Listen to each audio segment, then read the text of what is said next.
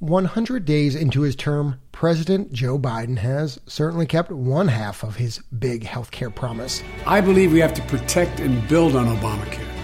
That's why I proposed adding a public option to Obamacare as the best way to lower costs and cover everyone. The president has spent billions of dollars to make insurance plans on the Obamacare exchanges more affordable. But that public option he kept hawking on the campaign trail? Obamacare with a public option. Provide a public option. We need a public option now more than ever. It's still just a talking point, at least in Washington, D.C. Today, we ask where in the world is the public option? From the studio at the Leonard Davis Institute at the University of Pennsylvania. I'm Dan Gorenstein, and this is Trade Offs we decided to start our search for signs of the public option in as good a place as any New Jersey. That's where Heather Howard keeps track of the various rumblings of public option activity in state capitals around the country. So I wouldn't say there's tremendous momentum, but these ideas are percolating. After spending her early career on the Hill and in the Clinton administration, Heather now lectures at Princeton and advises states on health policy implementation. So we're talking public option here. Let's define our terms first. Heather, what is a public option? Because it can mean different things to different people. That's right. The definition of a public option has evolved over time, and we're seeing it comes in different shapes and sizes, but at, at its core, it's the government getting involved in the health insurance markets to make health insurance more affordable and to get more people covered. So that's the that's the why of it. The how is a couple options. The state could actually offer its own health insurance plan. Short of that, a state could say to insurance companies, we want to see lower premiums. How you get there is up to you or a state could step into the market and set reimbursement rates for doctors and hospitals. And so let's go on a bit of a road trip here, Heather. How many states right now in the spring of 2021 are actively considering or pursuing a public option? Give us the rundown. So, one state has a public option, that's Washington state. And I would say five or six states are actively considering it now. You've got Colorado, Nevada, New Mexico, Connecticut, and Illinois. This week, Colorado lawmakers helped us out with our search, putting a dot down on Denver. Colorado's rebound will not include a government run health care option, at least. Democrats in the state have been pushing a public option for a few years now, with hospitals pushing back just as hard. Today, the group of Democrats leading the push for a so called Colorado option announced they were dramatically scaling back their plans. The so, Heather, we're seeing some action in Colorado. What does this latest legislation do? It would require insurers offering plans on the marketplace in the, in the individual market to offer plans with standardized benefits and it would set a target that by the end of year three, those plans would have premiums that are 18% lower. Insurance company, work it out with providers. And if you can't, we're going to then ratchet up the pressure. The bill is in flux, moving so fast, no one knows exactly what form that pressure is going to take. The original legislation had more aggressive cost reduction goals and gave the state the green light to launch its own public plan if insurers didn't meet those goals but Democrats removed those provisions earlier this week in an effort to appease hospitals, doctors, and insurers. The Colorado Hospital Association, which has opposed a public option in the past, says it is neutral on this proposal. This watered down version now has brighter prospects of passage, and Heather says that keeps momentum moving at least a little. I mean, I think all this is about is this a better option than the alternative? Uh, and if the alternative is rate setting, maybe that threat out there is is a worse threat. And this is a this gives us time and let's work on this. That alternative, rate setting, is something that Washington state did try to incorporate into its public option, the only public option, by the way, on the books anywhere in the country. Heather, can you walk us through what Washington State's approach is and whether it's succeeding? So in Washington State, they've contracted with insurance companies and it's in its first year, so it's still nascent and we're learning from it, but there is a public option plan in half of the counties in Washington. Now, what have we seen so far? Well, they're competitive um, at a price level with existing plans, but not cheaper, which was the hope, of course, that there'd be lower premiums. According to Manatt Health, the average low end premium for those public option plans is $392. A traditional plan runs around 376. On the other hand, deductibles for public option plans are on average about a thousand bucks lower. Still, only about 1% of people had picked a public option plan by the end of the open enrollment period in January. You have to believe, Heather, a big reason why was those expensive premiums. Do you have a sense why weren't they as low as everyone hoped for? The initial legislation probably would have achieved that because it would have set reimbursement rates for providers at 100% of Medicare rates. Research has shown that commercial insurance reimburses providers, hospitals, and doctors at a significantly increased markup over Medicare rates. And so the promise of the public option was to align reimbursement rates to Medicare rates. Well, the final legislation arrived on 160% of Medicare rates. As a result, the planes aren't as affordable as one might have hoped. Even with those more generous rates, though, Heather, a lot of hospitals rejected them anyway. And without participating providers, there can be no insurance plan. So ultimately, what that meant is insurers could only offer public option plans in 19 of the state's 39 counties. What's the lesson there for Washington and also for policymakers in other states who are watching? Washington is learning from its experience and is tweaking the, the public option this year. And legislation that's moving through the legislature has more of a hammer to get hospitals to participate in these plans.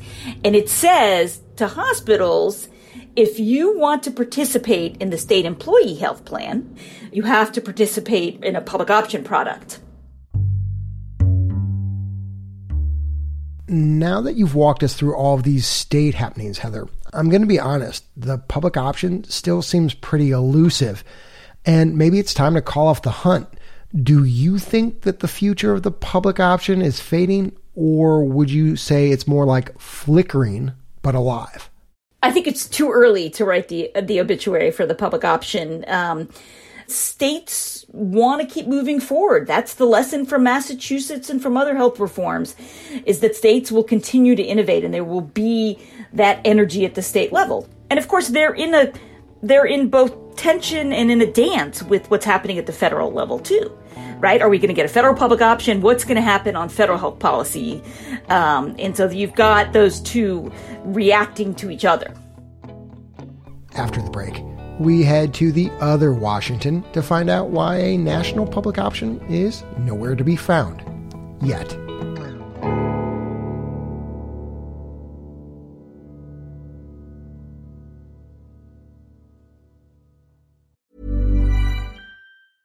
Ready to pop the question? The jewelers at Bluenile.com have got sparkle down to a science with beautiful lab grown diamonds worthy of your most brilliant moments. Their lab grown diamonds are independently graded and guaranteed identical to natural diamonds, and they're ready to ship to your door. Go to Bluenile.com and use promo code LISTEN to get $50 off your purchase of $500 or more. That's code LISTEN at Bluenile.com for $50 off. Bluenile.com code LISTEN. Yeah! Welcome back. We've just left Heather and the state policy scene and turned our attention to the promise of a federal public option, something Joe Biden campaigned on. That public option will allow every American, regardless of their employment status, the choice to get a Medicare like plan. A plan that's been conspicuously missing from Biden's first wave of big relief bills. So we called up a gumshoe of sorts. Okay, we are a new recording. A person with her finger on the public option pulse in the nation's capital. Uh, Sabrina, if you would please introduce yourself, name and title, and a little bit about yourself. Sure. I'm Sabrina Corlett. I'm a research professor at Georgetown University's Center on Health Insurance Reforms, and I study uh, health insurance. Because you're crazy? I'm a glutton for punishment. That's right. So, despite the potential power of a federal public option, it does not look like the Biden administration is going to be moving forward with that proposal anytime soon. Instead, the president has been pretty laser focused on the Affordable Care Act, injecting billions of dollars more into subsidies for the exchanges as part of the American Rescue Plan. What's the goal, Sabrina, of those subsidies? Well, I think the goals are twofold. One is to try to increase the number of people who have health insurance, and the Congressional Budget Office has estimated that I think it's about 1.7 million new people will be coming into the ACA marketplaces because of these new subsidies. But the other goal is to help lower income folks afford their monthly premiums. Um, and so, because of these subsidies, about four and five marketplace enrollees will be able to find a plan for $10 a month or less, which is a pretty big improvement in affordability this is all sort of still Washington speculation, but the Biden administration is looking to make these new expanded subsidies permanent. What effect do you expect that to have on the political calculus for state lawmakers, Sabrina, who might have been or are considering a public option? if the premium tax credit enhancements in the American Rescue Plan are made permanent, that could definitely sort of take out one of the policy rationales for a public option at the state level, right? So a lot of state lawmakers have been pursuing a public option to try to help people find a more affordable source of coverage. Well, if the premium subsidies get you there, then, you know, what, what do you need a public option for? But to the extent that the federal government is stepping up to make premiums more affordable, you'll start to see states try to look and see where there might be other gaps. You know, we've seen some states look at helping undocumented immigrants who are not eligible for subsidies um, find more affordable coverage. I'm hearing you tell me, Sabrina, that there's not a lot of interest, there's not a lot of traction right now for the public option, really at the state level or at the federal level. I mean, there's a little, but not a lot and we still have 30 million Americans who are uninsured. How do you think about the Biden administration's efforts to tackle the problem of uninsured in the country? So there is certainly one school of thought that just says let's let's amp up the subsidies, let's amp up the marketing and outreach and consumer assistance to help people get in the door. Let's expand Medicaid in every state, um, and we can get pretty darn close to almost universal coverage just on the bones of the Affordable Care Act.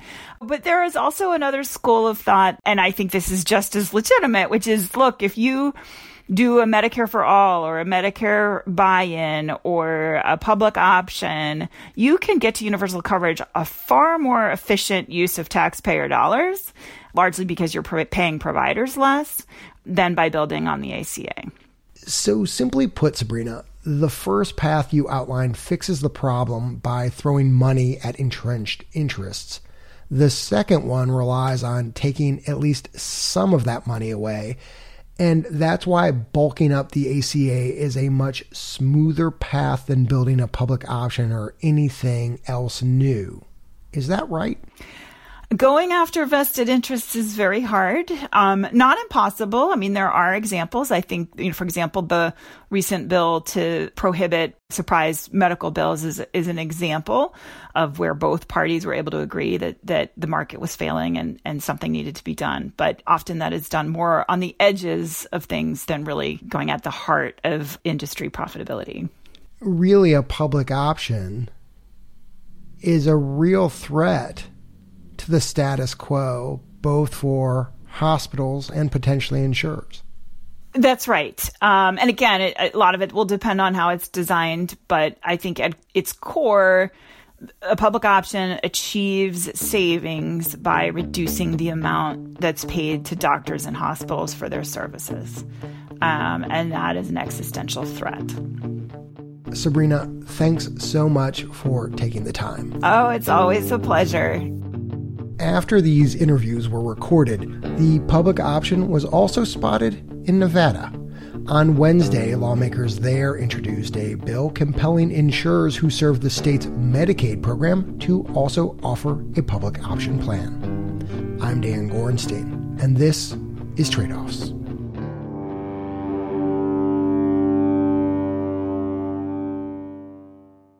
When it comes to the health insurance that we get through work, there's room for a lot of improvement. Premiums have jumped more than 50% in the last decade. Deductibles are way up too. But what if there were better options for the 150 million workers who get coverage from their jobs? I hope you can join me Friday, May 7th at noon Eastern for a special trade offs event hosted by the Leonard Davis Institute for Health Economics, where we'll dive into new ways to get employers out of the insurance game. If you enjoyed today's episode of Trade Offs, keep in touch with us between episodes by signing up for our newsletter. Click on the link in the show notes or on the big orange button at the top of our website, tradeoffs.org. And of course, you can follow us on Twitter at TradeOffsPod, and we'd be eternally grateful if you gave us a rating on Apple Podcast or whichever app you use. The Trade Offs team is producer Ryan Levi, Chief of Strategy and Operations Jessica Silverman, Operations Assistant Jamie Song, Sound Designer Andrew Perella, and Senior Producer Leslie Walker. The Trade Offs theme song was composed by Ty Citerman with additional music this episode from Blue Dot Sessions and special thanks and apologies to Rockapella. Additional thanks to Joel Ario, Erica Brown, and the Trade Offs Advisory Board. Thanks also to all our listeners who helped to support our work, including Kathy Hanauer, Christina Donovan, Amy Porcelli, and Richard and Andrea Feldman. Trade Offs is supported in part by the Robert Wood Johnson Foundation, Arnold Ventures, the Leonard Davis Institute of Health Economics at the University of Pennsylvania, West Health, the California Healthcare Foundation, and the National Institute for Healthcare Management.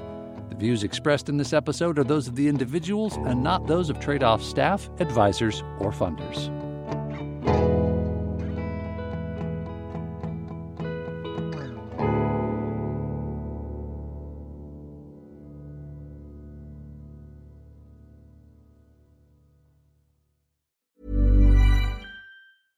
Hey, it's Paige DeSorbo from Giggly Squad. High quality fashion without the price tag. Say hello to Quince.